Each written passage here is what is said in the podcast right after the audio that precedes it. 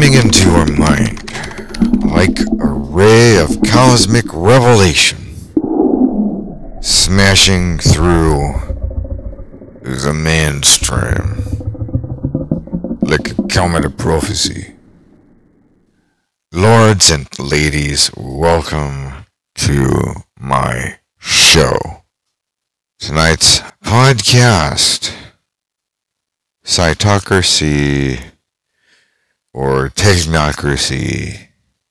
Everyone has an agenda.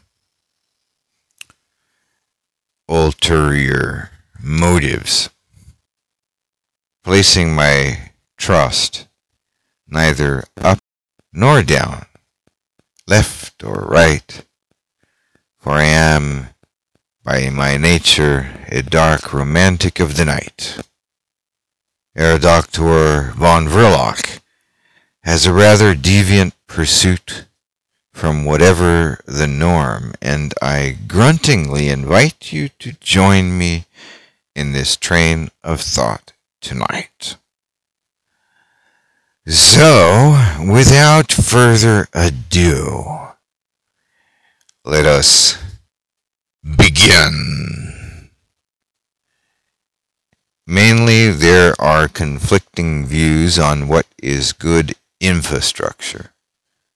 On the right hand, we are presented with a rather convincing narrative of some conviction that the far left believes infrastructure is primarily a social concern.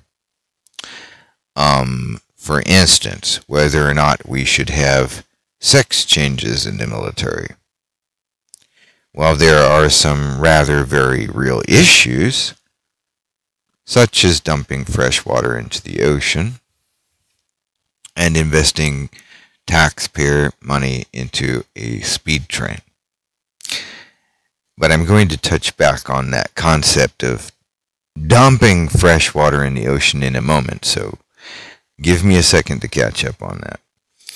As we all very well know, big tech produces billions of dollars, sawbucks, kitties, but on the flip side, an overlooked and undervalued sector such as agriculture could balance the difference for the state of California should business in the tech industry take a nosedive during downtrend in business cycles. That's just basic logic, right? By the same token, we have on the left hand a disgruntled perspective of the average conservative being a partner in crime with the Aryan nation, white supremacy, and these subcultural values must be in bed with uh, evangelicals and that old Christians somehow are evil, gung ho, narcissists, and so on. Of course, this entire political theater is utterly absurd on both sides. As they say in Chinese, Shagua, or pardon my poor Russian, Duraike or Duraiki. And by the way, the water, getting back to that purportedly being dumped into the ocean, sounds very dramatic from a one sided story, does it not? Is probably the dam water being spilled over into the Bay Area that the right side of the story has been speaking of. That information, FYI, is perhaps a little misleading when it makes right wing headlines. Because most of that water comes from dams which remain partially full to avoid flooding during winter storms. A proposed solution, however, to this problem has been presented as smart weather forecasting, which could aid in determining where and if water needs to be dumped or drained, or no action required at all. Thus, we arrive at the understanding of our times that proper use of data from our more advanced satellite systems. That's why we launched them. You know, the ones that can see straight through clouds, they just kind of omit clouds being there at all. Great weather satellites. Is indeed a better informed decision making tool than mere assumptions about potential winter storms. Ladies and gentlemen, we need to balance both sides of the equation. My point here is a transformation from past patterns of thinking and decision making behavior into a more technically informed and possibly far more accurate as possible. Interpretation of data followed in suit by a pragmatic, techno friendly policy making collective or establishment. So here we are in the new age, some of us wishing we were dead, as the old subhuman song goes. Very dramatic, yes. Oh, don't feel so glum. The boomers used to say, as I say, not as I do. And the Gen X said, It's the end of the world as we know it. But for us, we must think in completely different terms now because none of these fools in the world of Politico or even the yellow journalist drama freaks are going to do us much good in the grand scheme of things. Do we have problems? Yes. But let us consider information upon accurately interpreting data. As I often remind my students in psionic magic, one needs to stop thinking as the multitude very bad habit.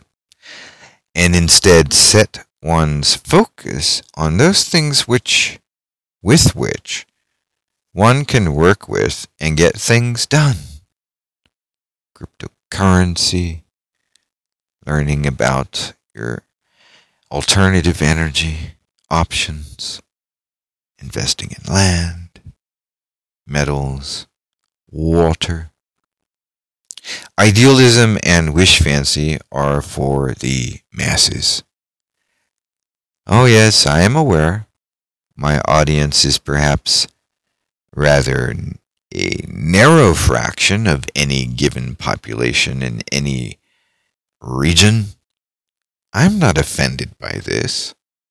If the few heed the call of Vrolok, then the message is perhaps more likely sound and worthwhile, giving a respective ear, followed by independent contemplation as to how and in what way the wisdom of these particular methods and psionic means, seasoned with a pinch of Vrolok philosophy, might be applied for one's own endeavors. So then let us give reason to melody here, and discard the noise of which regularly accompanies disruptive innovation, which is always in conflict with unfriendly or uncooperative policymakers and their fruitless cousins, the lobbyist.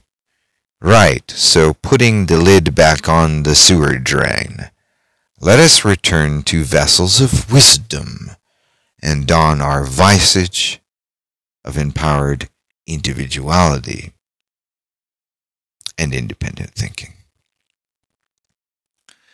One being of expression and the other of self discipline, as a matter of course. Perhaps the fall of one empire and the rise of another is inevitable in some books. But what if the collapse of the global entity were to entirely wipe the slate clean for generations to come? Consider what it could mean to have all possible materials readily, instantaneously manufactured in a near, well, near instantaneous time with the establishment of a well thought through technical system. The simplification of the actual needs in life, and perhaps what desired pleasures could be afforded, would, in summary, be better proposal for a brand new system for all societies. The key is the critical thinking of such considerations as conjectures, like in what circumstances would any given plan not work, or system, for that matter. Factoring this in early on does indeed make the focus of psionics that much simpler than going at the grind head on. See, most um, traditional wizards, witches, and magicians think in terms of combat. Our side has to win. Oh, yeah? Well, what we have always been up against is the bare truth buried under the hood of fancy, flashy idealism and assumptions about human nature.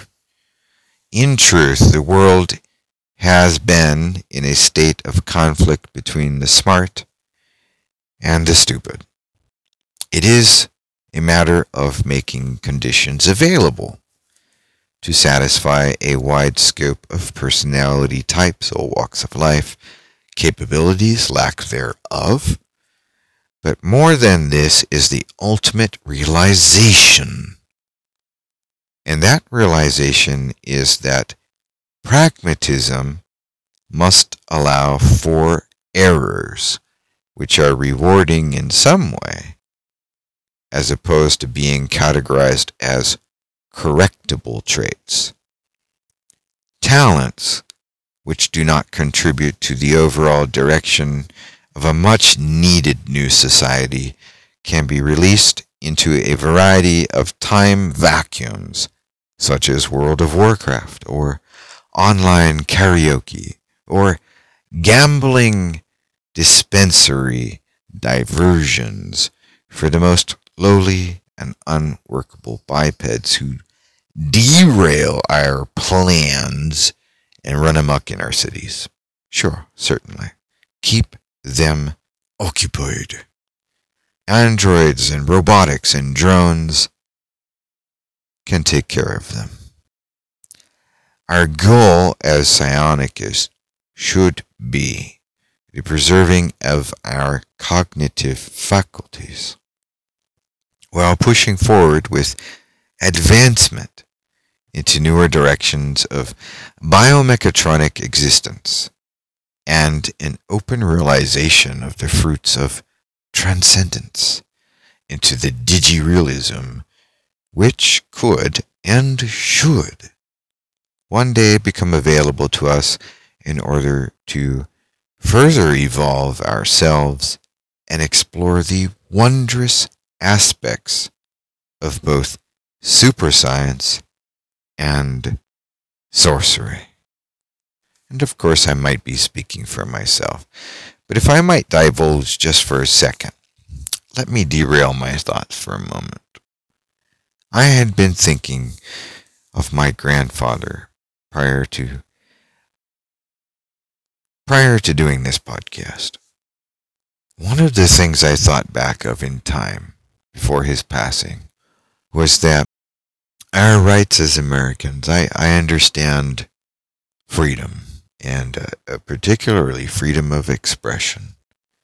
But I think a lot of our freedoms have also come at, at times, possibly at the expense of others. Yeah, we can pop open a Budweiser, sit on our sofa in a house uh, watching football. Other people in, in different countries have to wait 12, 15 years to get their name on a list so that they might have an opportunity to buy a house.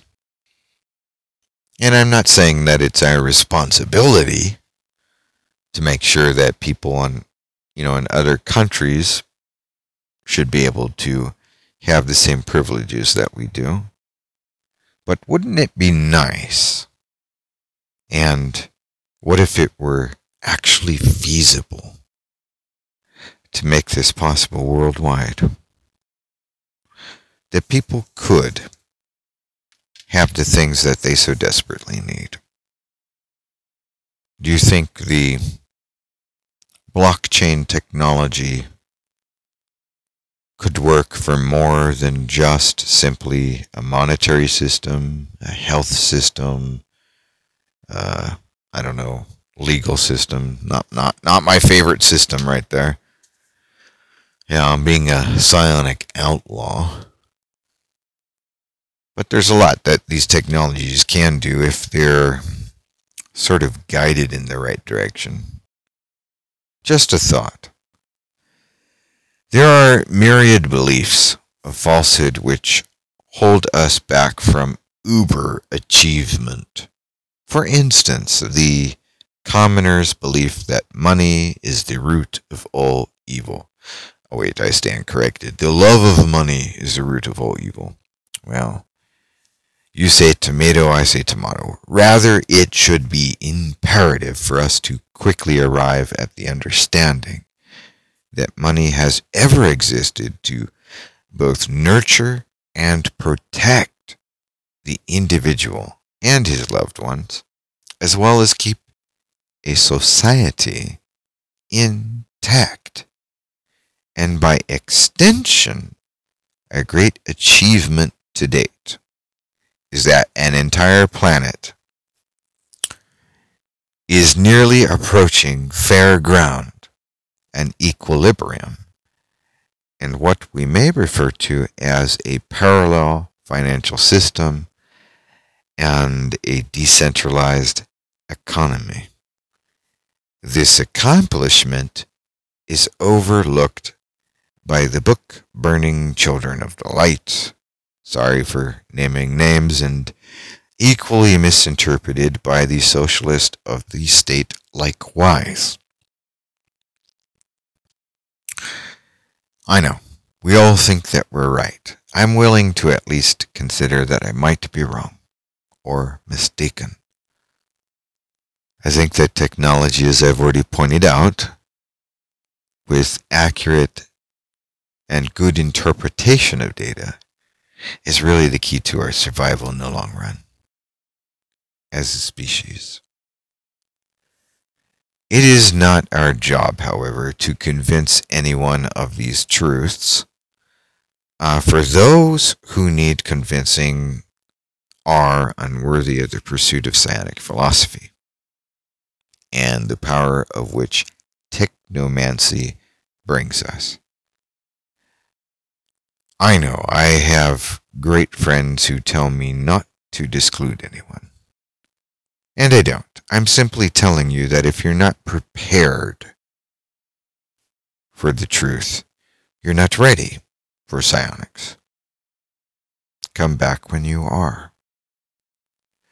We may rejoice for a few moments of the overall accomplishments of global inclusion, success of global projects, but then, of course, there ever can be no rest for the fulfillment of Vrolok's vision of the future. So it is my vision. Well, I will gradually open you to my ultimate view of the world circuit in my psionics club. At the moment, you must determine what is important for yourself. To arrive at any conclusive starting point, to begin your own path through the new world, you may elect to work with servitors, magical facilitators, or even disembodied personalities of past generations who have perhaps more experience or greater abilities which can aid you in your personal quest in life or life overall. I do so provide many of these occult and esoteric realizations along with the technical know-how, overall methodology of psionics, with a proven track record for successful operations. Visit my shop at vrolok.com slash shop and embark on a new journey toward personal success and study my methods which will give you insights into the new world as a positive prospect and not the alarmist wet dream of a doom and gloom tyrannical Reich or a 1984 Orwellian nightmare. Such outcomes are yours to choose with the power of your mind, your imagination, and skills in psionic magic. And if you are ready, you may consider applying to join my club at vrolok.club uh, for paid instruction in biweekly philosophy and, of course, my methodology. Well, ladies and gentlemen, this concludes tonight's merry gathering in Cyberland. Thank you for joining me tonight on Planet Vrolok's Annex podcast, and do come again. Until next time, as always, always keep the magic high. This is Air Doctor Von Vrolok, signing out.